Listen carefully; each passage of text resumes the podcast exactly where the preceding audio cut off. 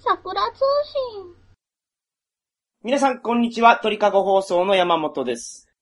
皆さん、こんにちは。六流作家の桜厚義です。よろしくお願いします。桜さん、現実的な時間を止める能力について言いたいことがあるそうなんですが、時間止める機能ってあるじゃないですか。どこにですかあの、まあ、漫画の世界あなあんー、ですはけいどはね。いはい。まあ、一番有名なのはドラえもんのストップ、タンマウォッチでしたっけそうそう、ターマウォッチが有名ですね。はいはまあ、ストップウォッチみたいな機械いはい。はいなんですけど、それを押すと時間が止まるっていう。はいはいはい。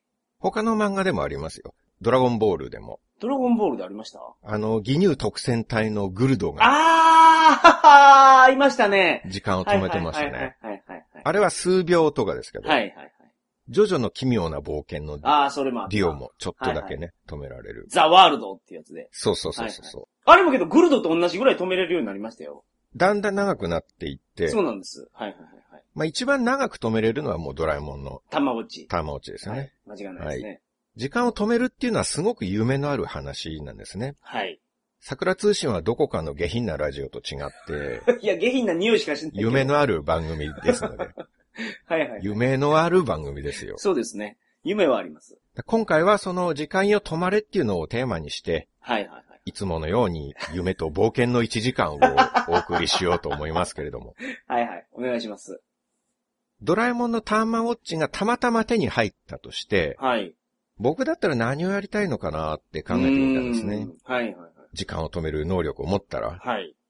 やっぱり僕は時計を持って真っ先に目指すは AKB のコンサート会場ですね。おー、はいはいはいはい。 AKB 劇場じゃないですよ、うんコンサートの方。劇場だと1チームしか出ないんで、あー、それは違うんですかコンサート会場だと AKB が全部出てくるってことです全メンバーが揃います。なるほど、なるほど。選抜メンバーが揃うんですよ。はい。だからタンマウォッチを持って、はい日本武道館とか横浜アリーナに行って、おー、おーおーおー選抜メンバーが出てきたところで、はい。タイムストップあ、いきなりですかえ、まずそのコンサート見て気分高めた方が良くないんですか すいません、何するかはまだ聞いてないですけああどー、。そうかそうか。確かに、出てきた途端じゃなくていいですね。そうだ。でしょそうだそうだ。出てきた途端じゃなくて、歌を始まって、はいはい。まあ、サビの部分とかに差し掛かったところです一ね。曲目ですか、ほんで。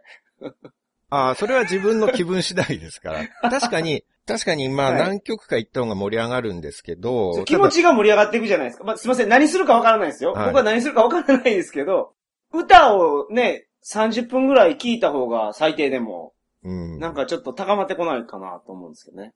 ただ、選抜メンバー、そのメンバーの入れ替わりがあるんで、はいはいはい。ステージ上からメンバーが、推しメンがいなくなるっていうこともあるんであすよ。のーとなったら一番最後じゃないですか、やっぱり。一番最後はみんな出てくるんですよね。あ、そうですね。そしたら その、まあもちろん会場の盛り上がりも最高潮に達したところでっていそうそうそううそ感うじそでうすそうね。そう、そういうことです。まあ、まゆゆもいれば、ゆきりんも、さやねえもいるっていうところで、はい。まゆゆは年末で卒業しちゃったんですけどね。はい。あ、まゆゆ、わかります。で、そこで選抜メンバーが揃ったところでタイムストップで時間を止めて、はい。ステージに上がっていって、うん。客席を見渡しながら、まずはね、はい。僕も全力で歌を歌いたいなと思います。歌うんですか うん。そういうことですね。AKB メンバーと同じステージで歌を歌いたいっていうことやったんですね。そう。やりたいことは。だって一般人が日本武道館のステージに立てることなんてないじゃないですか。ああ、まあそうですね。はい。しかも AKB の選抜メンバーと一緒に立てるんですよ。はいはいはい。これは気持ちいいと思いますよ。うん。みんな止まってますけどね。止まってますよ、確かに。観客の方は止まってるんでしょピタッと。うん。まあ、そんな贅沢は言えないと思うんですよ。 はい。その、動いてるところで観客の声援を直に受けながらとか、それはもう選ばれた人間だけが許されることですよ。よ。なるほどた。くさんの応募者の中からメンバーに選ばれてね、はい辛い経験、練習、特訓を乗り越えてきたメンバーこそがその場には立てるわけであって、なるほど。なるほど。僕のようなそういう努力をしてきてない人間はせいぜい停止したとこ ろで、そんな資格は僕にはないなと思いますなるほどでも、だとしてもこそんな大観衆を前にして、AKB と一緒にステージに立って歌えるっていうのはもうめちゃくちゃ気持ちいい。はいはいはいはい。まさに時間停止ならではの経験だと思うんですよ。そうかな。 なんか時間停止するとあんまり意味ないような気がするんですけど。まあでも、その資格がないから、それで満足してるんですね。すごくいいでしょ、これ。うん、いいかな。 AKB 劇場でもいいですよ。ああ、は AKB の研究生公演ですい、ね。はい、はい。レッツゴー研究生の公演っていうのがありますので、ほうほうほうほう。その研究生のことをレッツゴー研究生って言うんですかレッツゴー研究生っていうのは公演の名前ですね。あー、なるほど。研究生、行くぞみたいな感じですかそういうことでそす。ういうことですね。ははい、い。はい。まあ、各チームごとに今やってるのはこういう公演だっていはいはいはういのがあるんですよね。うんうんうんで、その公演に行って、ステージが始まったら、はい。タイムストッ プ時間を止めて、はい。で、ステージに上がっていって、クルルンの持っているマイクをですね、はい。リンゴと交換しちゃうとか。おーおークルルンっていうのは一人のなんかあれですね。桜さんの推しメンなんですね。鈴木くるみちゃんってはいいはいう子がいるんですけど。はい。で、マイクをリンゴと交換して、それで時間を再開したら、うん。もういきなり自分の持ってるマイクがリンゴに変わっちゃって、はい。クルルンがすごくびっくりする顔が見れると思うんですよ。うん、びっくりするでしょうね。うん。これ楽しくてワクワクしちゃいますよね。あー。うん。それはけど、面白そう。確かに。こういういたずらはしたくなりますよね。それはなりますせっかくタンマウォッチを持ってるんですから、はいはい可愛い子にちょっとしたいたずらぐらい仕掛けたくなりますよね。それが普通だと思いますよ。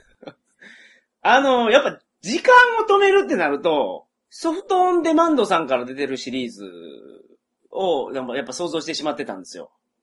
うん。時間を止まれっていう、あの、映像作品があるんですけど。あ あいうやつ想像してたんですけど。まあ AV の見過ぎの人はすぐそういうことを想像することになりますよね。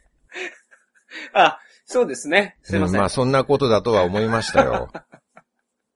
はいドラえもんのタンマウォッチみたいな夢と冒険に溢れた話をしているのに、はいあなたはすぐ時間停止できる濃厚親 父が、オフィスとか女子更衣室に侵入してとんでもないことをするみたいな、はいはいはい。そういうハレンチなことをすぐ考えますよね。うん、うん。ちょっと考えてしまいましたね。ただ、桜さんのやつも夢と冒険はないですけどね。あるでしょうよどこにあるんですか夢のステージに立てるんですよあ、あれが夢か。はいはいはい。冒険は何ですかじゃあ。どこが冒険なんですかドキドキするじゃないですか、なんかこんなところで、人前で立っててね。はい。もしこれ時間が動いてたら自分つまみ出されるような状況なのに、あ、ドキドキみたいな。あ、それ冒険なんですね。はい。ああ、なるほど。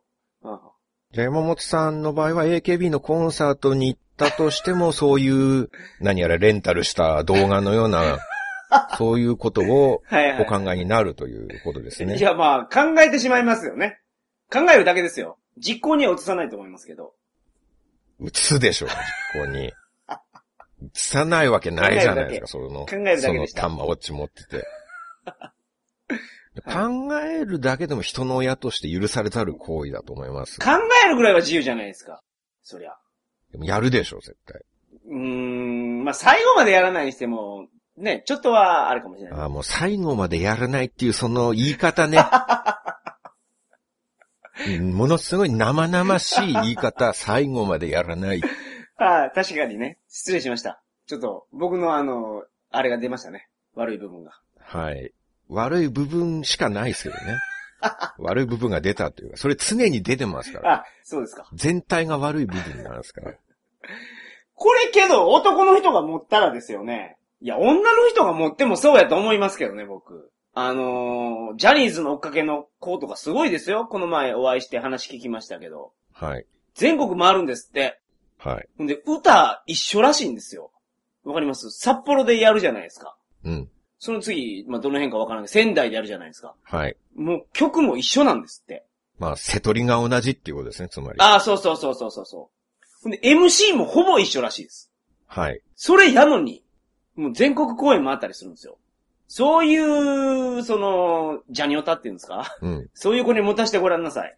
たまごっちを。似たようなことをやるんじゃないですかね。うん。でも、ジャニーズは聞いたことないんですけど、はい。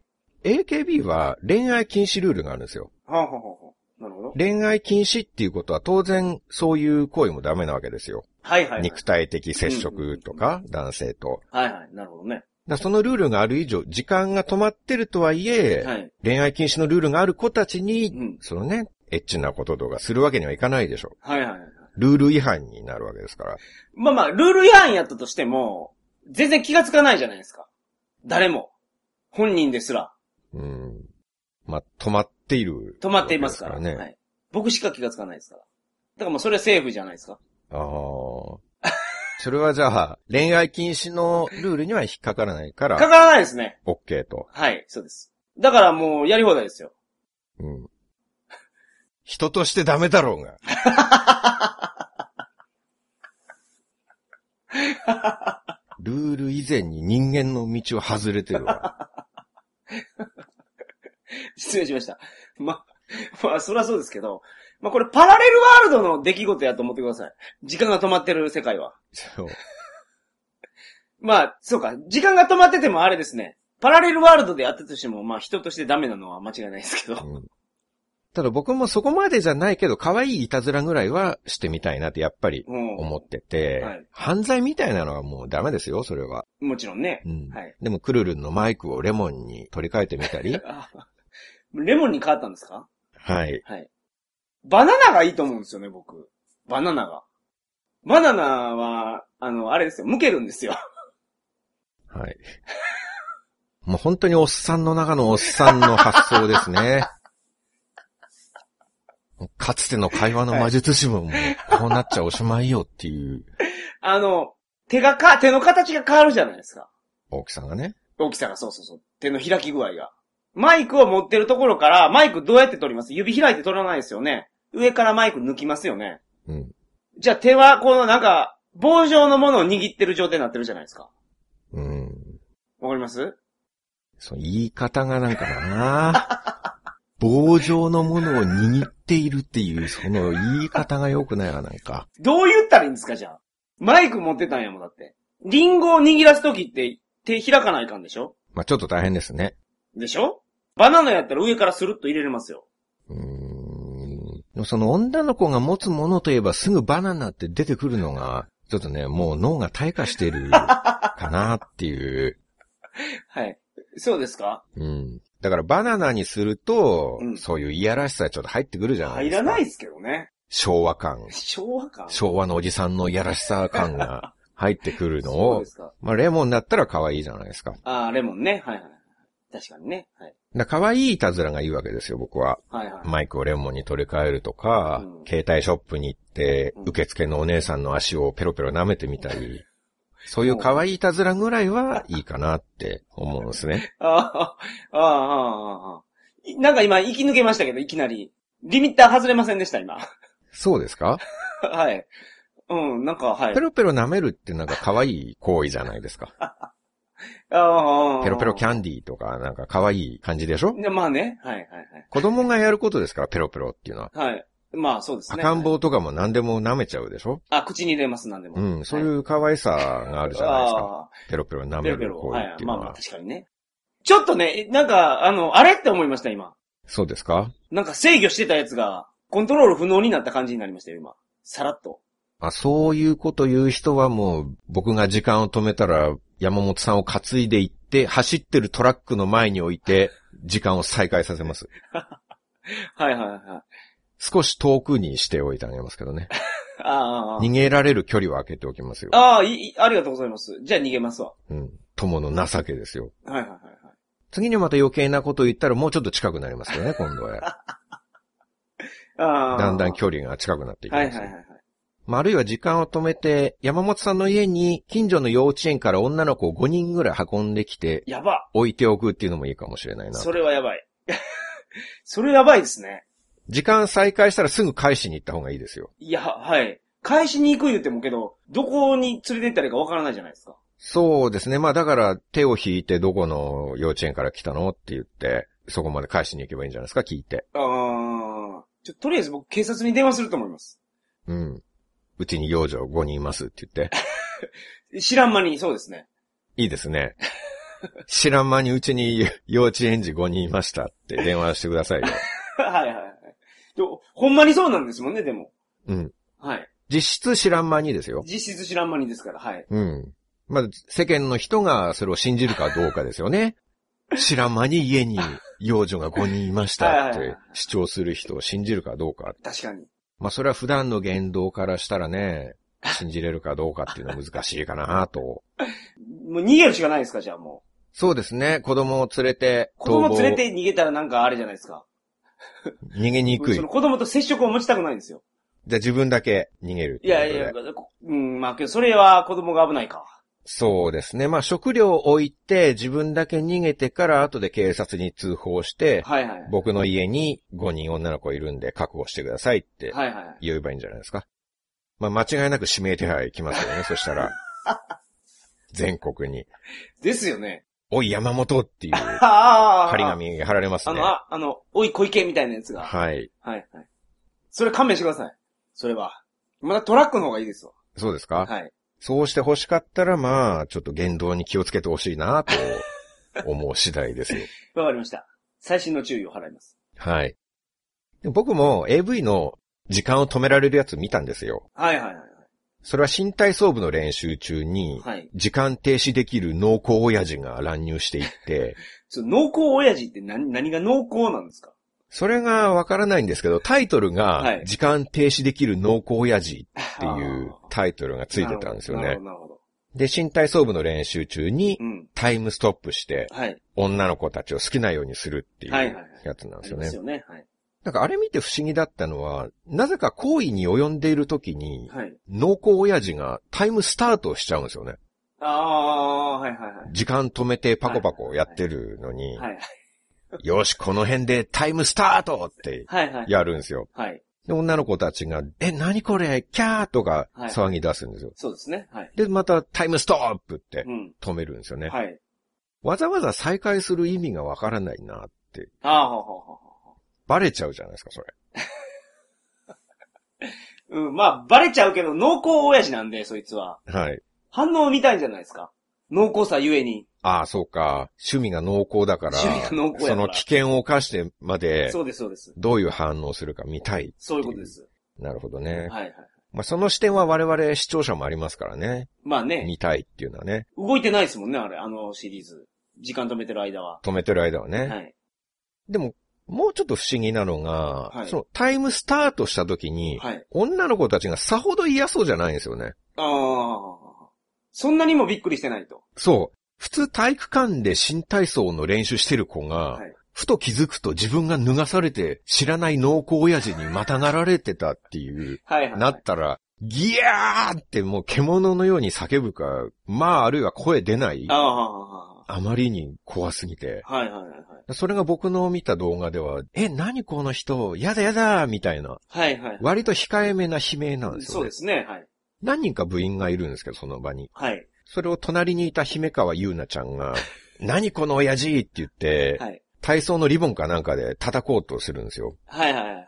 その瞬間にまたタイムストップって言って時間止めるんですけど、はい。姫川優奈ちゃんも顔がちょっと笑ってるんですよねあ。あ。親父を叩こうとしてるのに微妙に笑顔うんっ。ていう、なんかこの雰囲気なら案外時間を止めなくてもいたずらさせてくれるんじゃないかって思ったんですよね。見知らぬ濃厚親父と突然裸で密着しててもそんなに嫌がってないっていう。あでこれなら時間止めなくても普通に練習中に、こんにちは、僕近所の濃厚親 父ですけど、ちょっとあの、性交渉をさせてもらえませんあ。かはいねはいはいっはていうい。。強めに頼めばなんか、えー、やだ、やめてよ、とか、ああ口では拒みながらも、微妙に笑顔で受け入れてくれるんじゃないかと、ああ。ちょっと。思ったんですよね。まあそうなんでしょうね。たまたまそういう現場やったんでしょああ、いい現場だったんでう。すね、そういじうゃことあで。す。だからタイムスタートをしたのか。はいはいはいはい。濃厚親父もそうれいをう場所を、は分かってたのかもしい。れ見ない。定めてるんですね。うん。それを見定めてたら、やっぱり時間止める必要あんまないですよね、それだったら。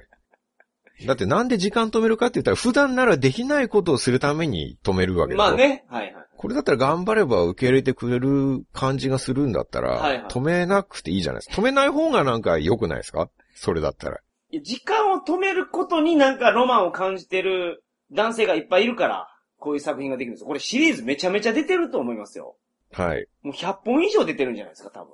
たくさんありますね。はい。オフィスに行って女子社員をとか。そうそうそうそうそうそうそうそれは時間を止めたいからじゃなくて、うん。普段できないような女性に対してあんなことやこんなことをしたいっていう気持ちがまず第一で、はい。それをしたいけどできないから時間を止めてやりたいっていうだけなんじゃないですかうー。ん。で時間を止めなくてもできる状況があったら時間を止めないと思うんですよね。うーん。なるほど。 いや、まあそういう、そう言われてみればそうかもと思いましで、まあ、もうちょっと真面目なっていうか、た。はい。テーマが現実的な時間を止める能力ですから、はいもう少しリアルな視点に立ってみて、はいはいは本当にこの機能を持ってたらどうなるかって現実的に考えてみたんですい。ね。はい、お願いします。割と怖いんです。うん。タンマウォッチを例としますけど、はい。あのタンマウォッチを自分で発明したとします。はい。で、まず押すのが怖いんです。ほ時間を止める機能でしょう。はい。これ、自分も止まる可能性あるんですよ。お普通はこれ、ストップした人だけは時間動いてるじゃないですか。ー。はい。でも、こういう、その機械のプログラムとか組むときにはい、例外を作るのって割と難しいと思うんですね。うん。ワードとかエクセルで、コントロール A を押すと全部選択じゃないですか。はいはい。全選択はもう簡単なんですよ。うん。でもそれをコントロール A を押したときに、一部のセルだけ除外して、それ以外を全部選択するようにするみたいなはいはいは機能を作るのって大変じゃないですかい。。確かに。除外機能って。はいはいはい。なんかついうっかりっていうこともあると思うんですよ。はい。夢中の連絡が来ても、ついうっかり年賀状送っちゃうとうか。ん。 はいはい。完璧はないわけですから、はい人間のやることに。はいはいはい一斉メールで送っちゃいけない人にまでうんうん除外し忘れて送っちゃうとかね。今度、高志の誕生日だから、サプライズパーティーやらないこれ、高志には内緒ねっていうメールを高志にも送っちゃうとはいはかいはいねはい。それはやったらいかんですけどね。でもそういうミスたまに起こるでしょあ、ありますあります。このタンマウォッチで万が一その除外規定を外すミスやったら、はい。世界滅亡なんですよ。時間が全部止まるからですかそう。ボタンを押した瞬間、自分も止まるんですよ。はい。誰も戻せない。うん。あられちゃんでそういう回があったんですけどね。はいはいはい。のりまき博士が時間止める時計を発明して、ボタンを押したら自分も止まっちゃったっていう。はあ、はあはまあ1話完結なんであれは。あ、はい。次の週のジャンプでは全く違う話が始まってましたけど。ああ、はあはあ。え、それ止まったまま終わったんですかじゃあ。オチで、さあこの時計ができたから止めるぞって言って、バンってスイッチを押したら、オチで全員止まったっていう。なるほど。なるほど、なるほど。あれからどうやって復帰したのか誰もわからないんですけどね。まあ、あられちゃんの世界神様いましたからね。神様が動かしたんじゃないですか。神様も止まると思いますけどね、その時計。物理的な存在として神様がいるわけですから、はいは止い。まるでしょう、それは。うん。鳥山明さんも後で書いてたんですけどね。はい。あれどうやって元に戻れたんだってよく突っ込まれます。ああああ、ああ、じゃあ、鳥山明さんも、あれ、ないんですね、その、答えを持ってなかった解んです、ね。決策は、はい、持ってなかったんですね。現実にそうなったら、まあもう漫画じゃないから戻りようがないんですよね。そう宇宙全体が止まるってことですもんね。そう、そういうことですね。はいはで、仮にその問題がクリアできい。て、はい。その除外機能はい。除外機能はもう絶対設定できて、間違いなく押した人の時間だけは止まらないとしてもう、ん。うんなんか事故が起こることもあると思うんですよ。はい。例えば、もしお父さんがタンマウォッチを開発して、はい。それどっかに置いといた時に、うん。間違えて赤ん坊が押してしまうとか。おー、なるほど。はいはいはいはい。でそしたらもう一体の赤ちゃんだけが止まった世界の中で動いているっていはう。い赤ちゃんは戻せないですからね、もそうですね。それはすごい怖いな。怖いですう。ね。はい。これも世界滅亡ですよ。確かに。で、まあ、今時タンマウォッチもそのスマホみたいに、うん。デジタル化してパスワードとかかけられるかもしれないはとい、は思うんですけど。でも赤ちゃんもたまにパスワード解除すると思うんですよ。どうやってですかツイッターに時々赤ちゃん登場することあるんですよね。ああ、そうなんです。うん。僕も前の仕事の先輩では、いすごく上品な女性の方がいるんですね。はい。日本舞踊をやってる方はいではい言葉遣いとかも丁寧うんうで。んうん。で、ちょっと前にお子さんできたんですよ。はい。綺麗なお母さんで。で、その先輩がある日、いきなりツイッターで、サメオレオノノノとかつぶやいてて、 はいなんだこれはと。はいはい。何かの暗号だろうかって。はいはい。悪い組織に拉致されて、こっそり居場所でも暗号でつぶやいてるのか とか、はいはいはい。びっくりしてたはらい、すみません、子供が勝手にツイートしてました って、直後に報告が入るっていう。はいはいはいはい。だから赤ん坊がパスワードブレイクしてるんですよ。うーん、なるほど。まあ親子だから何か修正が似てるのかもしれないですよ ね。押すところの。ああ、そういうことか。うんはいはいはいはい。猫がツイートするとかもたまにあると思いますね。おー猫の自撮り写真が上がってくるとか。あ、カメラを踏んで。そうそうそうそう。はいはい。だから絶対ではないですよね、パスワードとかかけてても。もちろん赤、普通に赤の他人に乗っ取られることってあるじゃないですか。あります。 Facebook でレイバンのサングラスの正体めちゃめちゃ来ますかめらちゃめちゃ来まね。したね。未だに来ますか、あれ。来ますいねは。い Twitter になったり Facebook になったりで。うん。僕も乗っ取られたことあるん ですよ、レイバンに。やってますね。はい。だからパスワードかけられるタンマウォッチにしてあも、いろんな危険がああなるる。ほど。単純に時間止めた人が突然死する可能性もありますしね。ああ、押した瞬間に心臓発作が起こって、そとか。う。うん。まあ長い間活動するわけでしょそれこそ。はい。だからその一人で活動してる間うに、ん。脳梗塞とか、はい。あるいはその副上司みたいなものが、 それ、濃厚親父ですね。つまり。脳梗死の場合は、濃厚親父の場合ですよね。うはい。はいん、血圧上がると思いますよ、あれ は。心拍数、だって、はいはい。その興奮の具合を考えてみてくださいよ。うん、確かに。コンサート会場で、もう尋常じゃない興奮じゃないですか。はいはいはいはい。あのステージに立って歌う歌う興奮あそとこねなれば、あそこね。はいはい。そらそうです。その歌う歌う興 奮で副上司をするってい、はいはいはいうはい はい。じゃじゃそれ、それ副上司じゃないですよね。よく考えたら。 脳梗塞の方でしょ、それ。あ、そうか。はい。副上司は違い ましたね。はいはい。はい。でも、自殺する人とかもいるかもしれないですし、あ、時間止めて。うん。はいはいはい。考える人いてもおかしくないと思うんですよ。まあね、はいはいはい。旅客機ごと自殺したパイロットとかいるじゃないですかい。ましたね。2年ぐらい前でしたっけ、あれ。うんうん。最悪ですね、あれ。ドイツの方でね、自分が死にたいがためにもう何百人っていう乗客を道連れにしてはい墜落してるわけじゃないはいですはいはか。いはい。ターマウォッチならもう世界を道連れに自殺できるわけですよ。そうですね、はい。まあ自殺したい悩みもかなり消えるとは思いますけどね、時間を止められたら。確かに。それでなんとかなるんじゃないですか、全部。だからよっぽどの病気で苦しいとかっていうのは難しいと思うんですよ。はい。治せないからうね。ん。でもお金の悩みとか、はい。人間関係の悩みは全部解決するでしょ排除できますよね。ね。はい。パワハラ上司を線路まで運んで、うん。 電車の下に敷いておけばいいんですよ。はいはいはいはい。あるいはオフィスにいる上司にパンティを被せておくとかね、頭に。それ楽しそうですね。嫌な上司に。はいはいはいはい。一回だけじゃなくて、まあまあ10分に一回ぐらい。ああ、もうその、もう権威は失墜するでしょうからね。でしょうね。あいつまたパンツ被っとるで。そうそうみんなに言われますからね。はい。その独裁的な部下を怒鳴りつけるようはいはないパワハラ上司がいるとしてう、ん、で、それです。もう会社が嫌で嫌ですんごい悩んでいる人は、はい。時間を止めて、そうですもねう。上司に10分に1回パ ンツ。それはもう、はいはい。 1時間に6回ぐらい突然パンツ被るようになった ら、その上司もう退職すると思うんですよ。うん。そうですね。もう仕事どころじゃないですもんね、もう。どころじゃないですよ。はいい、つパンツ出てくるかってもう気が気じゃないと思いますよ。はいはいはい。なんか対策するために最初はニット帽被ってみたりすると思うんですよあ。あこの帽子の中に出てきても大丈夫だとあ、。はいはいはいはい。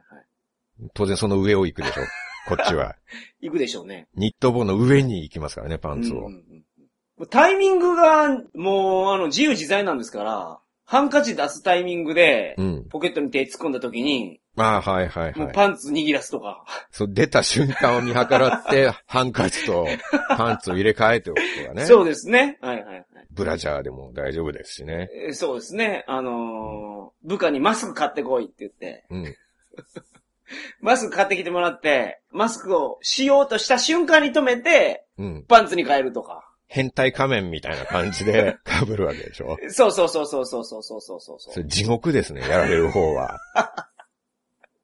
はいはい。とりわけ社長の、なんていうんだ、見回りっていうのはい。観察に、偵察に来る時とかにね。はいはいはいはい。ああ、まあそういう時に。うん、社長に挨拶する瞬間とかはに。いはいはいはい。いや、あれ上司やからやっぱり、あの、会議あると思うんですよ。はいはいはいは上い。あります役よねが集まる会議。うん。そこに、まあ、時間通りに来る方やったら、初めに来て席に座ってるじゃないですか。はい。まあ、それは普通にパンツかぶせとくだけで聞きますよね。うんうんうん。ギリギリの時ですよね。 あの、時間ギリギリに来る時は、もうみんな揃ってるわけです。はい。そこにやっぱパンツかぶせて 入っていくと、どっちもやっぱダメージ。あ、そうかそうか。遅れてるから急 いで、あ、しまったっていうか、すいませんすいませんって言って、バッてドア開けて入ってくる。そうそうそうそうそう。 その瞬間、顔面にパンティーが被さっているっていう。そうですね。これも、ストレスも発散できるでしょうから、その、パワハラ受けてた方は。もちろん、ですよね。スカッとしますもんね。スカッとしますよね。ストレス解消ですよ、それこ そ。はいはいはい。で、絶対上司いなくなりますからね。そうですね。怒られてる時も気にならなくなると思いますよ。うんそ。のガミガミガミガミずーっと例えば30分怒られてても、うん。次どのシチュエーションでパンツかぶせようかなとか。まあ、そうですね。別に怒られてる時に被せちゃっても、あ、確かさにすが。にそのまま説教続ける上司いないと思うんですもうそろそろ長いなと思ったら。よ。そう。はパンツ被せちゃえば。パンツ被ったまま残り10分説教できる上司いないと思いますよ、さすがあ、に。確かにね。まあそうすれば自殺の悩みは結構うん。解決できるとはで思うんできすそようでね。すね。はいはい。まあ、あとは単純にタンマウォッチの上に物が落ちてカーンって当たって、はい。スイッチ押されちゃって止まるとかうね。ん。もう誰も戻せないですよ、こ れも。だから子供が押したらダメとか、自動的にその押してしまうのは、はい。あの、今のライターって知ってます昔のライターって、うんあの、子供でも火つけれたんですよ。え、今つけれないんですか、子供は。今めっちゃ硬くなってるんです。はあ、はあ、はあ、あはあ。の、どこで売ってるやつも。全部その子供の誤作動防止のために硬くしてますってなってて。はい。でスイッチ部分をめっちゃ硬くする。子供では押せないぐ子らい供では押せない。どっかから落ちたぐらいでも押せない。ああ、重いものが落ちてもダメなぐらいね。そうです。もうめちゃめちゃ硬くする。うんうん。で、どうでしょう子供とかは対応できますよ対応でね。きますね。でもほら、突然死のリスクとかそういうのは。あ、突然死か。だからあのー、1時間後にはい。解除っていう、そういうセーフティー装置つけてたらいいんですよ。タイマー機能っていうことですそね。はいはい。 1時間経ったらもう必ず解除する。解除される。そうです。何があろうと、何があろうとです。ああ、そっかそっか。あ、それいいですね。はいはいはい。そしたら、まあ、自殺したとしても、はい。 1時間後には動き出すんですよ、世界は。動き出すってことですよね。1時間だとちょっと短くないですか何をするつもりですか ?1 時間あったらもう十分でしょ。いや、でも、服脱 いで、いろいろやって、その服着たりする。ああ、ああ、ああとだって、相手の服も脱がせたり着せたりしないといけないんですあ。よ。ああ、確かに、ね。元通りまはで、いはいはい。いろいろ拭き取るものとか、ありますし。はあ、はあはあはあ、あれ、コンサートで歌歌うだけじゃなかったでしたっけステージの歌うだけですよ歌うだけですよね。何拭き取ったんでしたか、今。汗かい。やほ あ汗か。山は、はいうんう、んステージ衣装に着替えて、ああ、なるほど。まあ、そらそうです。で、歌っはいて、はい汗拭いて、また私服に戻ってあ、あ、ああ観。客席に移動。あ、その、相手の服脱がすっていうのは、あれですね。ちょっとメンバーに服借りるんですね。ステージ衣装を。そういうこと。 やっぱ人数分しかああ、まあ、ぴったりしかない揃でっしょう。てないはいはいですから、まあ、ちょっと貸してね、ということで。うーん、まあちょっとそれ も、なんか申し訳ない気がするかはいはらい、。どう、どうしようかな、それは。相手の服脱がすってじゃあどこで使うんですか、それ。そんなこと言いましたっけ、僕。言いましたよ。相手の服はい。あー言ったとしたら、ちょっと口が滑った感じですか ね。あー。なるほど。 間違えた。ああ、そうです言いか。間違えた。ああ、まあまあ、それやったらよかったです。自分以外の人はまあそういうことをするかもしれないですから、はい。ああ、じゃあ1時間じゃ短いと。うん。山本さんはどうですか脱がせますでしょ脱がせないですね。あ、脱が せない。着衣が好きってことですね。じゃあ。着衣のままの方まがあ。着衣でいいです、僕は。あ、着衣のままで大丈夫ですかはいはいはいはい。着衣のまま何をするんですかえ 着衣のままですよ、だか着衣のままなんら。 いや、今、その辺はあれですけどね。ああれですね、ちょっと、ね。あれですけど、はい。はい。まあ、120分コースぐらいがいいんじゃないですか言い方、その、120分コース。余裕があっていいじゃないですか。はいはい。ロングコ、ロングコースですね。はいはいロングコまあロングコーーススでにしていただいはては。ははいまあ、じゃあ2時間で自動的に動き出すと。うんうんタイマー機能っていうのは確かにその通りですね。重要ですね。それは素晴らしいですね。はいはいまたちょっと別の心配もあるんですね。はい。若干ここから科学的な話になってくるんですけど、はい。時間止めたら、まあ自分以外全部止まるでしょはい。走ってる車も止まるでしょはい。で、ビルから落ちてる人とかも止まるじゃない止ですか。まるでしょう。はい。まあ、助けたりしますもんね、それで。はい。だから、感性の法則一切働かないっていうことですよね。うん。はい。まあ、姫川優奈ちゃんは時間が止まった後もちょっと動いてましたけどね。あ濃厚親父に殴りかかっていくとき に、タイムストップってかかって、あ。はいはいはい。ちょっと感性の法則で動いてましたけど、ああ、なるほど。姫川優奈ちゃんはちょっと時間停止を破る能力を持っているああ、そういうことでこすとかだ。と思います。スタンド能力を。はい。破る能力。まあ、孫悟空並みの、ちょっとだけ破れるっていう感じですね、時間あ停あ止をな。るほど。ジョジョも、ちょっと破れるようになっていきましたね。あれ、ザワールドの力を持ってましたから。うんうん。スタープラチナザワールドになったんですよ、スタープラチナ。はいはいはいはい。その時間を超越した機能を自分も持つようになって。そうです、そうです、そうです。そうですだから、姫川優奈ちゃんはその域にちょっと達してるうん。ところがあったすと思ごうんいでですすけけどど。。はい。まあ、姫川優奈ちゃん可愛いだけじゃないと。そうそう、可愛いだけじゃなくて、時間停止を破ったりする機能を持っている。 はいはいはいはい。で、現実的に考えると、自分以外は感性も万有引力もストップするんですよ。うん。で、当然、地球の時点も止まるでしょはいはいはい時点が止まらなかったら時間が止まることにならないですからね。はい。はい。で、まあ宇宙も全部止まると。はい。でも自分だけは例外なんですよ。うん。タイムストップさせた人間だけはその除外機能になってるから、自分だけは感性の法則働くんですよ。はいはいはいはい。なるほど。で、地球の自転のスピードって時速1700キロぐらいなんですね。はいはいはい。いや、結構ありますね。はい。西から東に向かって回転してるんですけど、はいはいはい。そうか。一日で一周するんでしたっけそうで。す。ああ、なるほど。で、一周4万キロぐらいなんですよ。はいはいはい。で、計算すると、うん今時点で我々はもうみんな常に時速 1700km で動いてるんですよ。はい。ただし、地面も大気とかも全部一緒に動いてるから、はい動いてる感じはしないじゃないですか。うんうんうん。で、それがタイムストップでいきなり時点止まったら、はい。その瞬間自分だけ時速 1700km でああ東に向けて飛んでいくことになるんですよ。はいはいはい。東に向けてってなんか、東に向けてですね。あ、はいはい。そのまま東に向けてみたいな。東って言わないですか東ですか東、はい。あまあまあ、いや、僕もなまってるからですけど。はいはい。東に向けて。うん。はいはいはい。まあ、1700キロで動いてる乗り物で急ブレーキかける。まあ、急ブレーキどころかもういきなり、なんつうの、事故。はい。ガーンって当たって車が止まっそうそうそてう、前に吹っ飛ぶやつですね。はいはい。飛行機の2倍の速さですよ。はいはい。ライフルの弾よりは遅いけど、拳銃の弾より速いんですよ。おー、なるほど。つまり時間を止めたら、その瞬間死ぬんです。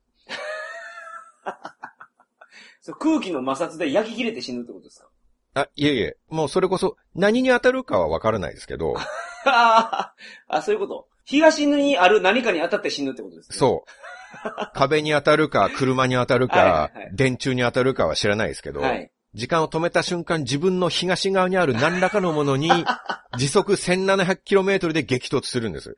ああ、なるほど。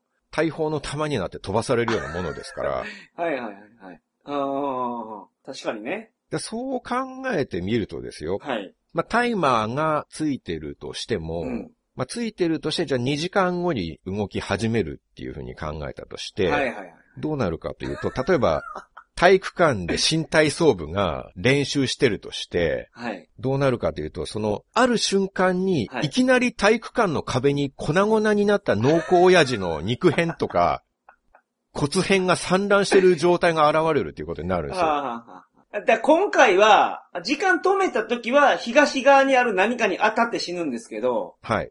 時間を動かし出すと、西側にある何かが向かってきて死ぬってことですね。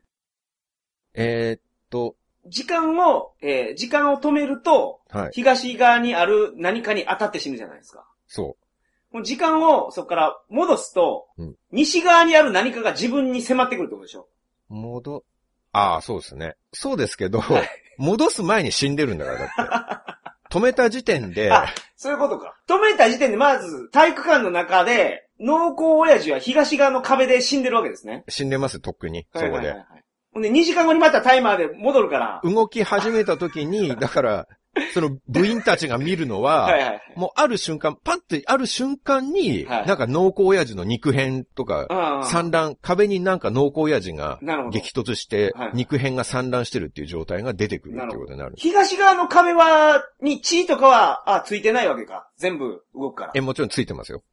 いや、東側の壁もちょっと凹んでん、凹んどんな、みたいなことになってるんですか。西側に死体があって、死体っていうか肉片があって。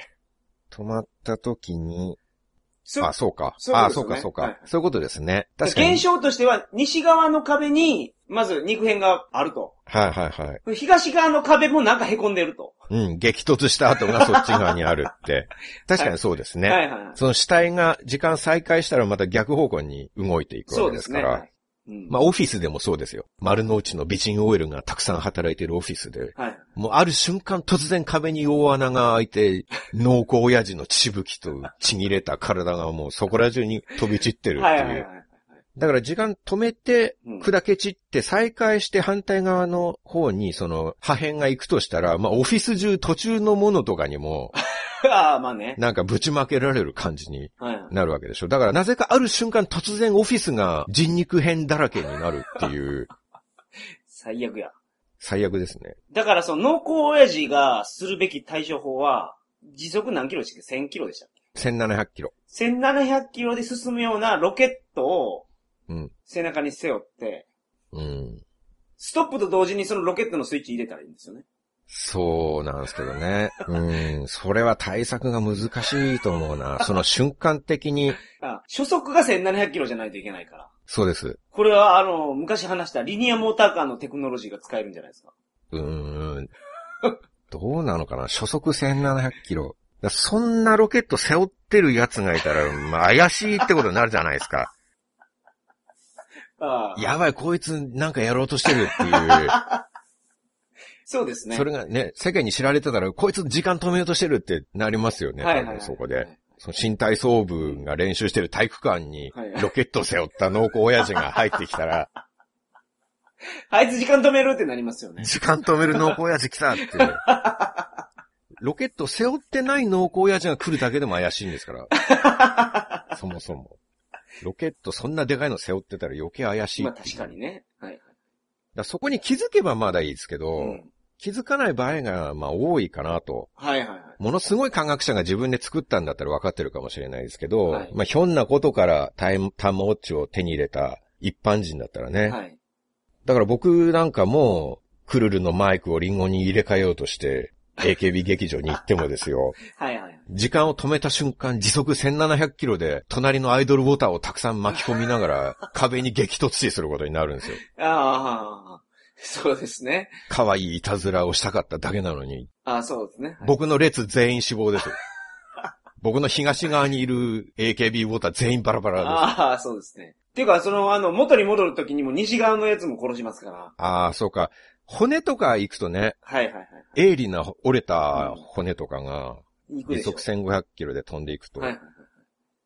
ただ、それ、あの、タンマウォッチ自体確実に壊れると思うんですよ。ああ、時速1700キロで何かにぶつかるような耐久性を持ってないと。そうですよ。それ多分 G ショックでも壊れると思いますからね。はいはいはいはあの、堅牢と言われてる G ショックですら。い。でしょってことうは、ん、止めた瞬間、タンマウォッチも1700キロ、だって拳銃より速いんですから、はいはいはいはい。それで壁にバーンっていくわけですかうら、んうんうんうんターマウォッチも粉々になるんですよ。はいはいはい。そしたらタイマー機能も働かなくなる。ああ、なるほど。そうするともう戻れないんですよ。ああ。タイマー機能を備えた時計も潰れるわけですから、一緒に。そうですね。なるほど。だからまあ、そのロケット背負うのは大変なんで、はいその開発もしんどいですし、はい。タイミングとかもね、ちょっとずれたらもうおしまいですから、そうですね。ロケットの方をちょっと早くしても激突ですし、 時間止めるのをちょっと早くしても激突ですし、背負ってるロケットの時間は止まらないのかっていう疑問もありま すよ。いや、触れてるものは大丈夫なんじゃないですか。触れてるものは大丈夫。そうそうそう。その、その瞬間自分が触れているものはうん。なんか手繋いでタンマウォッチやってましたよな、あれ。うーん。止めた後に触れるのは止めた後触れてもダメでしょ。ダメっていうのは動かないってこ動と。かない。でもその触れてる基準もよくわからないんです よ。ああ、まあ確かにね。自分の着てる衣装とかは一緒に動くじゃないですかうん。うんうん、そうでっすてね。いうことは、靴の下の床とかどうなのかっていう。うん服がもしかして、引っ張られて動いてるんやったら、1700キロのスピードで動いたらもう、 首もげそうですけどね。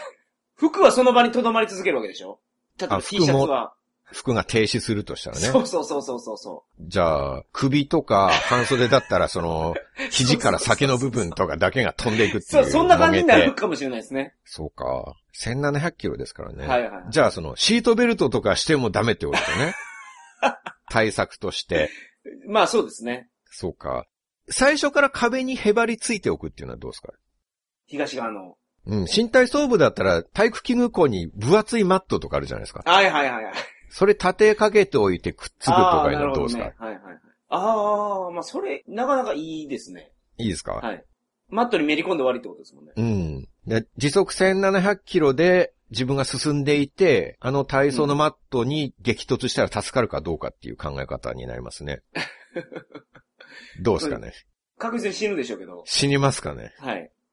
じゃあ何をすればいいんですかねサーカスで使うマットとか、あトあ、ランポリンみたいな。トランポリンを置いといたとしたらですよ。うん。反動で西側の壁に突っ込みそうですけどね。ああ、そうか。 ビヨーンって伸びて、そうそうその時点で助かってるかもしれないです けど、そこから発射されるわけですね、反対側に。まあ、大砲の時よう速に。 1700キロから多分800キロぐらいまで落ちると思いますけど。うん、でも飛行機の速さですね。そうですね。はい。、わかりました。左右両側にあのマットを配置しておいて ああ、なるほど。あ、それですね。でトランポリンを両方に置いとけば、そうそうそうそう。で、その間でビョンビョンビョンビョンビョンビョンってこう、往復する、連続で往復することになって、なるほど。そのうちバタって落ちるんじゃないですか。ああ、徐々に弱まっていきますからね。そうそうそうそうん、なるほど。あ、それが一番いいわ。う。うん。それで行きましょそれも大掛かりだから、濃厚親父がそれセッティングしてたら、ちょっと、バレそうですけどね。う。トランポリンを、はい西側と東側に。そ多 分それ1センチずれたら死にますからね。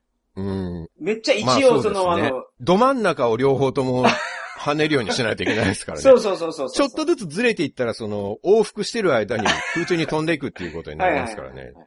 大丈夫かなでも、まあ、圧死しそうな気がしますけどね、一発目でなんか、な首の骨折れたり。あ。はいはい。最初の姿勢は気をつけても、跳ね返る時の姿勢とか制御できないですから。丸くなっとくっていうのがいいでしょうね。あ、団子のように。そうですそうです。顎も引いて。うん。あと、空気の動き止まるじゃないですか。はい。風が吹いてても止まるじゃないですか。はい。竜巻に子供が巻き上げられてるのを助けるためにタイムストップってやると止まるでしょ竜巻ごと。止まります止まります。風のそよぎとかも、はいあの、木の葉がそよいでたりしても止まると思うんで、はいで空気が止まったと考えた時に、息が吸えるのかどうかっていう疑問もあるんですよね。なるほど。空気が動かなくなるとしたら、うん。吸い込めなくなるんじゃないかという疑問もある。はいはい。まあ、これは簡単ですよ。酸素ボンベで解決できます。酸素ボンベを身につけていたらそういどううこでとすかす酸素ボンベの中の空気は動いているんですかえそれだから酸素ボン、あ、酸素ボンベを玉ウォッチにくっつけたとしても、その中の空気はわからないってことですか あと、うまいこと酸素ボンベが止めた瞬間破壊されないようにキープをしておかないと、はい。それもダメですよね。もうそれビュンビュンビュンビュンビュンでいけるでしょ。ボンベを背負った状態でそうです。トランポリンに行けば、はいはい。危ないな、なんかそ れ。物は動かせるんですかねそのビルから落ちてる途中の人止まるじゃないですか。はい。その人を押したり引いたりすることは可能なのかっていう疑でも問がある。してましたよね、でも。物語の中では。してるのはありましたよね。はい。じゃあ触ったものは動かせるのは動かせるのそういうことか。触ったものは動かせるんや。ビルから落ちる人はい。を助けるためには、あれどうしてましたっけ床に下ろしてた感じですよね。二パターンあるじゃないかな。なんか下にトランポリン置くとか。うん。床にうん。地面に下ろす。なんか、風船が上に上がっていってしまった時に玉落ち使って、なんかそれ取るとかいうのもあったような気がするんですよ。で動かせる。動かせてますね。まあ、風船はわかるんですよね。はい拾ってきて手に持てば、はい下のまま固定されるから、ちょっと上昇しても。でも、落ちてる人って、はい。それ時間再開したらどうなるかっていうと、その元々かかってた重力とか感性がそのまま戻るわけですよね。なるほど。ということは、その人を、まあ、地面の上にちょっと下げて置いたとしても、はい。時間再開したら同じスピードでバーンって確かに。地面にぶち当たるわけですよ。はいはいはい。要は事故と同じ。落ちたのとあんま変わらないんですよ、それって。変わらないですね。スピードがいきなり加わるわけですから、はいはい時間戻すと。ってことは、落ちてる人を、うん。なんかちょっと動かして地面に置いてあげても無意味なんですよね。うん。トランポリンの上に置いたら、ものすごい跳ね返ってきますよね。そうですね。時間再開した瞬間。置いてるだけで。はいはいはいだちょっと延命されるぐらいの話。はい。はいはい。結局助けられないんじゃないかと思うんですよね。だからあれですよ。落ちてる人いるじゃないですか。はい。まあ、それをトランポリンの上に乗せますよね。うん。ほんでまたガチって押したら、バイーンって上に上がるでしょ。はい。その頂点で、 バイーンって上がったら頂点でまた玉落ちですよ。あー、そうか、そうか、そ うか。それを繰り返せば、そうです。いずれは緩やかに。はいはいはいはい。まあ、頂点で、あの、回収することができたら地面に置いたらもうそれ大丈夫でしょ鋭いですね。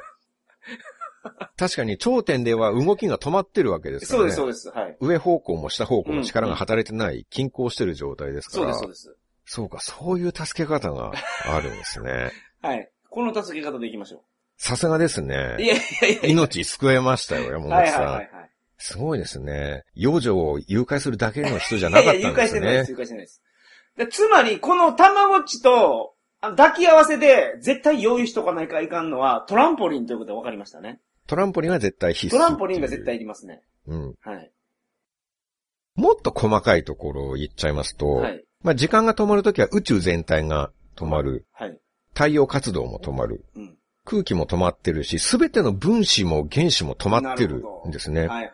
で、素粒子である光子も止まるんですよ。はい。光の粒。はい。と考えるうと、ん。何も見えなくなるんです。お要は光子が目の中に入ってくると物が見えるわけーですから、はいはいはい光子が止まることによって物が何も見えないってことになるんですよね。なるほど。そうか。光が動いてないわけですもんね。なはいるほど。で真っ暗なんですよ。あと分子が止まるとなんか、絶対0度っていうやつになるんじゃないですか。そうなんですよ。めっちゃ寒い。鋭い。熱っていうのは原子の振動なんですよね。はいはいはいはいで物体はすべて原子が振動することによって熱を発していると。うん。まあ、体も、我々の体もそうですし、はいはい電子レンジはそのあー分子を震わせてそうですね。はい。熱を出してるっていう。で、振動が激しくなればなるほど高熱になるんですけど、はい逆を行くと、時間が止まってその原子の振動が停止するとう、ん。一切熱を発しなくなるんですよね。はい。で、その温度が絶対0度、だからマイナス273.15度はいはなんですよ。はいだから宇宙の真空のところなんかほぼマイナス270度はいなんですけど、だから、時間を止めた瞬間、気温がいきなりマイナス273.15度になるんですよ。い。はいはいはいはい。一瞬にして自分も凍るんです。うん。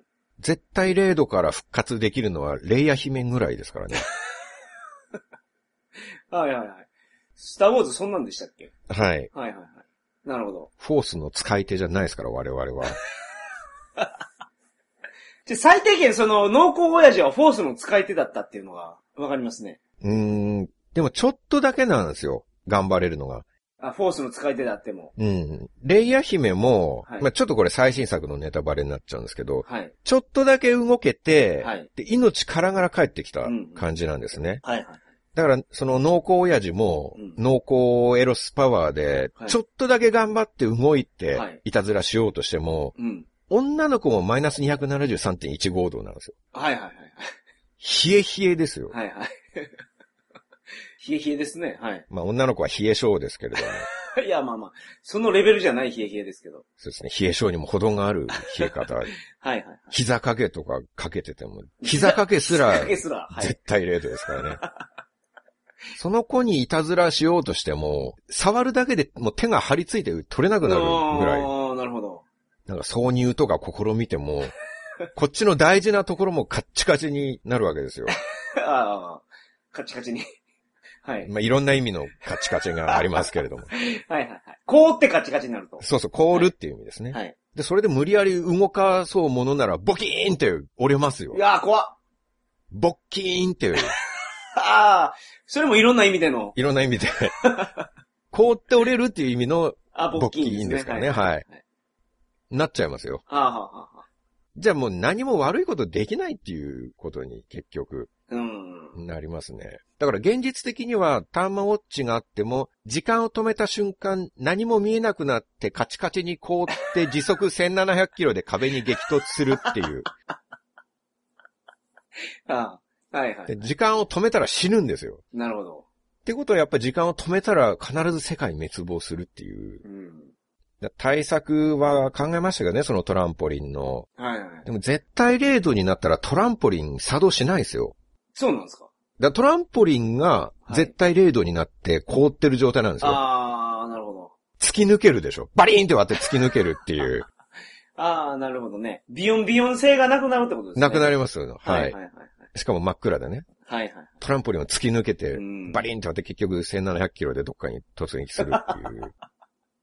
だからせめてタンマウォッチだけものすごい強度にしてタイマーだけは設定できるように。元に戻るように世界が。はい。それだけは考えないといけないですね。死ぬのは濃厚親父だけでいいってこと濃厚やつだけで十分ですよ、死ぬの は。はいはいはい。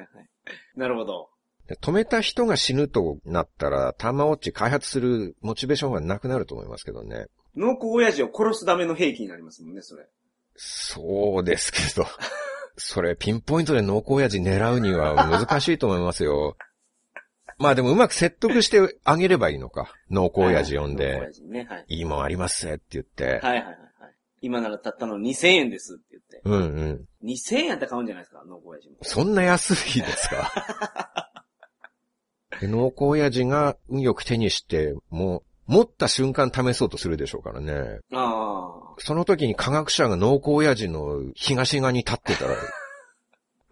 はいはい一。緒に爆死ですから、ポジションをよく考えないといけない。そうですね。まあ、ていうか、西側もダメなわけですから。あ、そうかそうか、跳ね返りがね。 はいはいはいはい。でもその自分の研究所で濃厚親父のバラバラ死体が発見されたら、科学者疑われると思いますから、ああ、なるほど。そこも考えないといけないですね。もうちょっと手軽に殺すやり方あると思いますけど、 濃厚親父どうしても殺したかったら、はい、そんは。ない正規の大発明をしてま で殺さなくていいじゃないですか。そうですね。どういうめんどくさい殺し方なの まあだから悪いことは考えちゃいけないなと。そうですね。突き詰めていくと、もう死、死しかないと。そうなんです。はい。だからもう、時間止めるのはエロ動画だけで満足しておくのがいいかなと。いや、まあ、ドラえもんだけで満足していただいてもいいんですけど。 エロ動まあ画。そうで。すけど、エロ動画。それで満足していないわけでしょ、山本さんは。ああ、僕はそうでした。はい。はい。まあ、そうですね。まあそれで満足しておいた方がいいなとはいはい。いうのが結論ですね。はい、間違ってもこれを作らないように。はい。はいはいでですね、はい。はい。本編はここまでとなるんですけれども、はいはいはいはい。今回は時間を止める能力についてうん現実的に考えてみたんですけれども、はいはいもう一個、この現象が現実に起こったら、はい。はい。現実的にはどうなるんだって最近強く疑問に思ったものがあるんです。はいはいはいはい。それがですね、映画のうん君の名はを見てのことなんですけど、おー、大ヒット映画、はい。君の名は。これ多くの方ご存知だと思うんですけれども、はいはいはい。あの映画って男女入れ替わりがテーマじゃないですか。そうですね。男性と女性が心と体が違うか。うん。 まあ、中身が入れ替わると。そうです。はい。で男女の入れ替わりっていうのは漫画なりドラマなり、うん。。AV なり、いろいろあると思うんですよ確かに AV にめっちゃありますね。うん。はい。まあ、AV はちょっと気持ち悪いですけどね、男の方 が。男の喋り方がなんか気持ち悪すぎて。はいはいはい。えーそ、そんなことするんですか恥ずかしいです、みたいな感じの気持ち悪さ。はいはいはいはい。 いや、ごめんなさい。そんなんなんやと思って。僕、あれ、見たことないんですよ。入れ替わるやつで。ああ、そうなんですか。はい。もともと趣味じゃないから借りてすらいないんですかそうです。ね。そんなのは趣味じゃないんですね。そうですね。けど、チャレンジ枠には入るはずですから、いつか行ってみます。ああ、そうか。見たことないから知らなかったんですね。あそういう感じなんですね。ああそこを知ってて、はい知ってて大爆笑してくれないと、僕今のものすごい恥ずかしいんですけど、単純に、ああ、そういう感じですかって勉強するみたいな感じで今のセリフ聞かれたら、めちゃめちゃ恥ずかしいですよ、僕。いや、ただただ、新しい知識が一つ入ったなっていう感じでしそうですか。た。はいは僕の演技によって。い。 そうですね。そうですか。まあ、はい、知識にしていただけたんなら僕もあ恥ずかい。しいセリフ言った回はありますよ、僕も。はい。でいろいろあるんですけど、はいはいそういう作品は。はい。ところが、どの作品を見ても、うん。入れ替わりっていう事態はまあ仮にあったとしても、はい。入れ替わった後の対応が現実的じゃないんですよね。うん、そうですね。自分が他人と入れ替わって、まあ、どの作品でも一瞬驚くんですけど、はい。その後淡々とストーリーが進んでるんですよ。うん、うん、うん。君の名はだと高校生の男女がある朝突然中身が入れ替わるんですけど、はい。でもそんな驚天動地のセンセーショナルな事 件が、はい、はい。大事件が起きた日にはい、二人ともちゃんと学校行くんですよ。そうですね。突然見知らぬ男として目覚めた女子高生が、うん。その日にちゃんと学校行って、はい。放課後にバイト行くんですよ。うん。めちゃめちゃ非現実的な んですよ。はい、はい、はい、はい。しかもバイト先でそれなりに働けてますからね。そう、それすごいですよね。さすが水葉ちゃん。レストランのウェイタそうですよー。やってますけどね。しかもあんなファミレスみたいな簡単なところじゃなかったですよ、あれ。うん。結構難しそうなところですよね。いいところですよいね。いところ、いいレストランやから。イタリアンみたいな。そうです。ちゃんと制服もソムリエみたいなやつ着て。うん。まあ、あたふたはしてたけど、はいあたふたしながらも料理運んで仕事をこなしてましたよ。うん、うん、うん。あれはちょっとね、新海監督が飲食店のバイトを侮ってるんじゃないかなってちょっと思うんですけどね。それはそう思う。今言われてみれば。うん。無理ですよ。知らないレストランにね、はい初めて行って、はい。いきなり働けるわけないんで すよ。はい。僕もウェイター歴は結構長いんであ、あ、はあ、は桜サービスの配膳人として、あちこちの現場に派遣されてましたけ あ。ど、はい、はい、はい、はい。最低限全料理名とテーブル番号、うん、なるほど。テーブル番号がわからないのか。絶対必要です ね。まあ、料理名もですよ。はい。言われても聞き取れないですもんね。うん。メモできないのか。あまあ、そじゃないですかう、だ、だいたい言われないですからね、何の料理か。ああ、そういうことですか。はい。厨房から出てきたのをそのまま持っていくわけですから、あ、そっち僕いや、僕、オーダー取るときに、あ、はいはいはいはい。オーダー取るときにね。そう、なんたか、なんたらかんたらのテリーヌって言われても、うん。そう言葉知れなかったら書けないじゃないですか。え、どれ種で類すを知らなかっったらね。たそうそうはい。そうそうそうそう。メニュー指さしてもらえますみたいきっと略語が設定されてると思いますからね、そういうところは。 な。ああ、なんて書けばいいかわからないですよね。そうですね。はいはい。セットの内容とかうんもうん。把握してなきゃいけないし。まあ、それ IT 化でなんとかなってるかもしれないです。あの、だ映画はどうやっだからそれてかわからないわからないですけど。ハンディとかになると、はいそれもハンディのどこに何の料理のボタンがあるかを 覚えないといけないから、なるほど。相当慣れないと押せないんですよ。あ、そっちの方が難しいんや。そっちの方あなるがほ、ど書く方がまだ簡単で、そのまま書けばいいんだから。あああああ、なるほど。ハンディだと、はい慣れないとついていけないんですよ、ボタンを押すのに。はいはいはいはい。言われてえも。っと、それ、その料理、オマールエビのテリーヌどこだって探してるうちに次の注文言われちゃって、ああ、そうね。もう前のも、探してるうちに前のボタンも忘れちゃってってい確う。かに。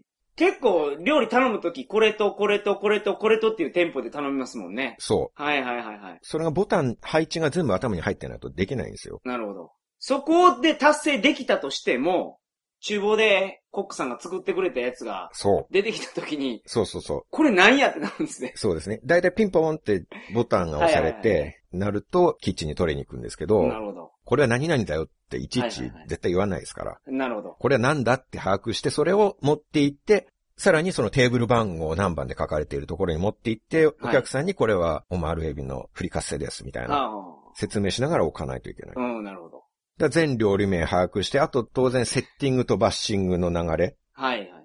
そのテーブルのバッシングって言うんですか片付けがバッシングですね。ええセッティングはだからフォーク置いたりとか、そうです。はい。ナイフ並べたりとか、そういうことですね。はいはい。だバッシングも皿を下げていって、どの皿をどこに片付けるっていうのをバラバラなんで。ああ、まあそうか、効率的にするためには、そういそううでルすールがいろいろあるんですね。食器洗いは機械でだいたいやるんで、うんうんその種類ごとに分けて、だフォークナイフはここに入れて、なるほど、なるほど。溜まったらこのカゴを後ろに持っていってはい、まとめて洗うみたいな感じなんで、はいはい。まあそういうのすべて覚えていかないと、うん。最低そこまで分かってないと、はいあたふたとしても働くのはもう不可能なんですよ。はい。そのスキルがない人がそこにいても邪魔なだけですから、本当に。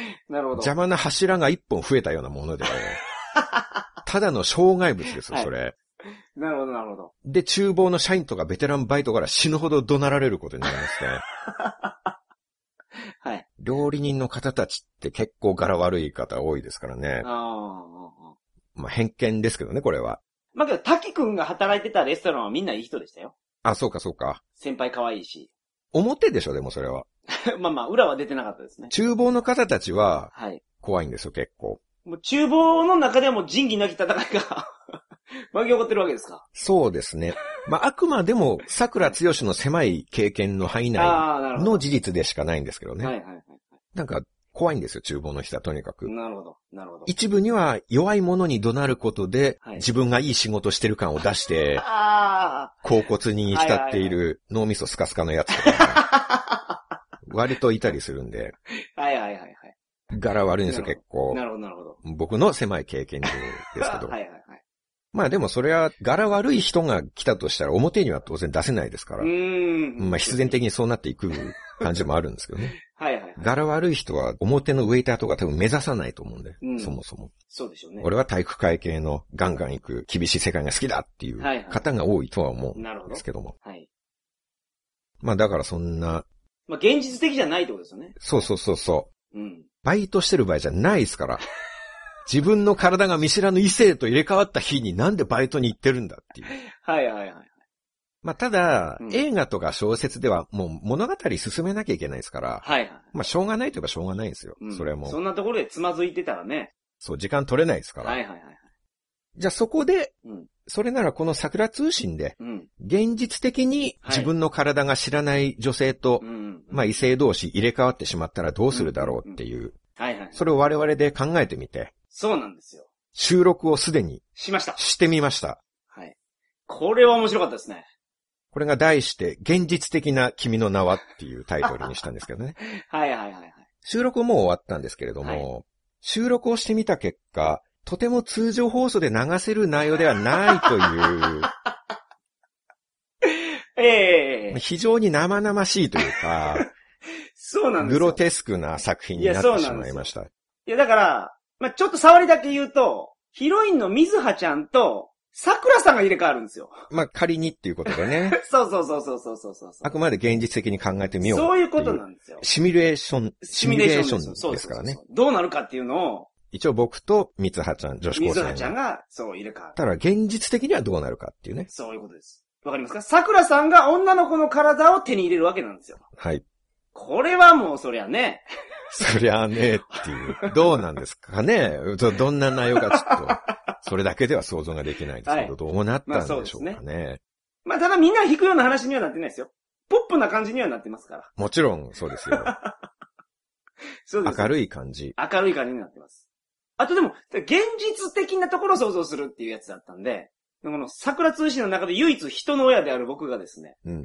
水葉ちゃんの、まあお父さんいらっしゃらなかったです。お父さんはなんか家に住んでるわけじゃなかったですけど、うん一般家庭の女子高生のお父さんとして、どんな気持ちになるのかなっていうのを。そうですね。あくまで現実的にっていうことね。。そういうことです。はいうん、僕ら別に物語を進める必要はないですから、あそうですね。だから本当に一体どういうリアクションになって、どういう対応をするかっはいていうはいはいはい。はこいとを考えてみましそたうで。す。はいはい。ということでですね、はい。この現実的な君の名はの会は、はい。そうです。おまけ放送にしたいとはい。思っております。はいはい。なんだよ、その話かよとか言わないでく ださい。ああ僕たちも一生懸命やっております。そうなんですよ。ということで、もうすっかり恒例となりました。はい。過去放送プラスおまけ放送集第15巻を本日から販売開始をいたします。はーい、おめでとうございます。はいありがとうございます。内容でございますが、はい。第141回オリンピック2から第150回作家と本までですね。はい。こちらの過去放送10本と販売専用の新作おまけ放送が3本。はい。合計で13本、はい。はい。すべて圧縮前の高音質版もセットになって、500円で販売をいたします。はい。まあ、おまけ放送の内容ですが、はい。 3本あって1本目が、本放送で言えない話3。うん。これは通常放送のある回とある回の後日談を話しております。はい。 2テーマ分ですね。そうでしたね。はいはい。まあ、ちょっと、何らかの事情があって本放送では言えないというんうん話なので、何の話かっていう内容もちょっと言いづらいんですけれども、うん。はい。ぼかして言うと、おいえおんあいおうの話の後日談と、ゆうよあうの話の後日談ですね。 ああ、全然わからないですよね。まあ、わからないようにしてるから。 聞いていただければわかる。まあ、そりゃそうでしょう。おまけ放送を聞いていただければ。はいはいはい。ちょっと特定のお相手がある話のため、あああ、なるほど。んまり大っぴらには言えないっていう話をこっそりおまけでしております。はい。はい。で2本目が現実的な君の名はは、いはい。えー、まあ大体さっき言いました。うん。見知らぬ女子高生と突然入れ替わったら現実的にはどうなるのかどうなるだろはう、い。どうするだろうっていう。まあちょっと変態的な内容もあるし、元に戻るためには誰を味方にするべきああ、か、そうそうそうそうそう。どんな風に説明すればその状況を信じてもらえるかとうんかう、んうんうんまあ、本当に現実的な真面目な議論もしていますので、はいはい。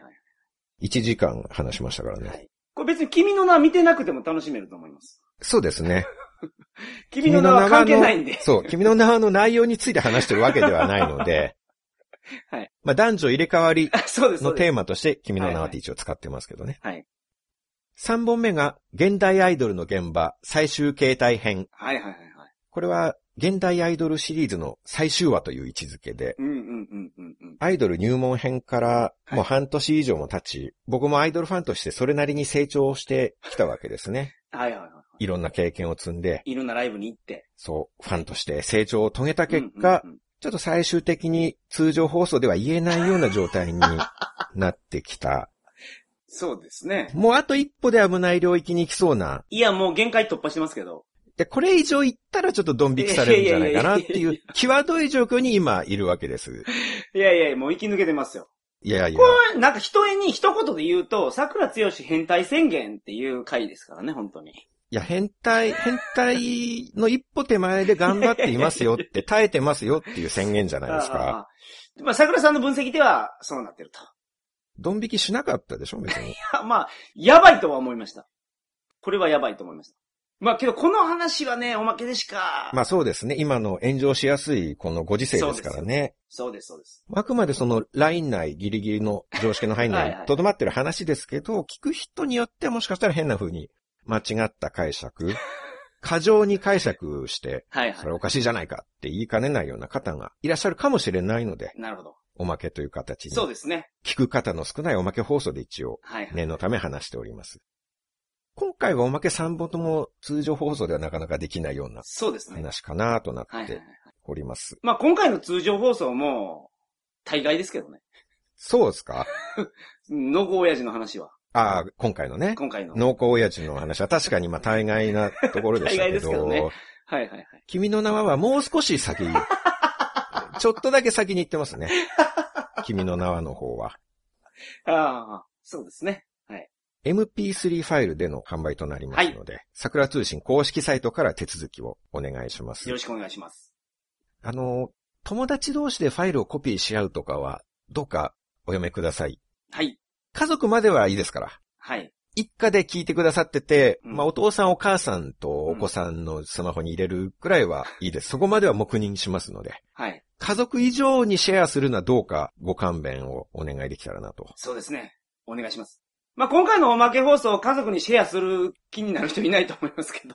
あ、まあその点ではちょっと、まあね、お嬢さん、お坊ちゃんにお面白いからお前も聞いてみろよとはいはいはは、いちょっとさすがにお父さんお母さんは口が下げても言えないんじゃないかはいはいはいっはていう。おい。子さんの方もね、うん。お父さんお母さんに勧めら れる。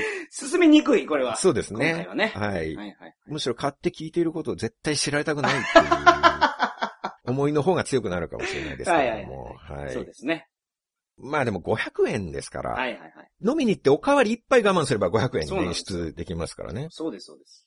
付き合いで頼むおかわりとか、うん。いらないでしょはい。う。飲み物ないじゃん、なんか 頼むあ、じゃあ、うん、じゃあ、ウーロンハイで、とか。はいはいはい。その、適当なウーロンハイ、いりますかいりません。ね。いりません。お冷やもらえばいいじゃないですか。そうね。そこをセーブして、桜通信の過去放送を買おうと。そうですね。それで一杯だけ、もう別に強く欲しいとも思わないおかわり頼むぐらいだったら、それの、その500円で桜通信をはいはいはい買っていただければ13本、そうです。 13時間ぐらい聞けるわけですからはいはいねは。いやっぱりメールのフィルタリングされてて届かない方っていうのが結構いらっしゃるので、はい。まあパスワード届かないときは、また一週間後経っても届かないよとかいうのをメールいただいたら迅速に対応させていただきますので。一週間待って届かないということは基本ないんそうでで、す。はい。何らかの手は段いはいではごいは連い絡をいただければということですね。で、そう、迷惑フォルダーに全部入ってしまって、ずーっと気づかない方がいらっしゃるんですよ。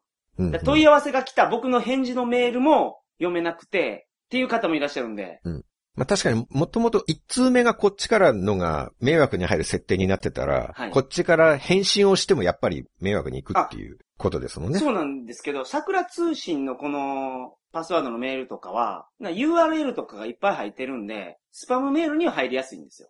入りやすい感じになってしまうってことですね。あと、自分が送ったメールの返信だと、スパムメールに入らないけど、これだと入るっていうケースもあるし、両方ともブロックしてしまうケースもあるんで、その、一週間後経って、例えば連絡して、はい。まだパスワード来ないんですけどって、その返事も来ないとかなったら、なんか、フィルタリングはい。かかってる可能性があるので、ツイッターをチェックしていただくとか、まあ、他の方法でなんかいね。ろんなことで。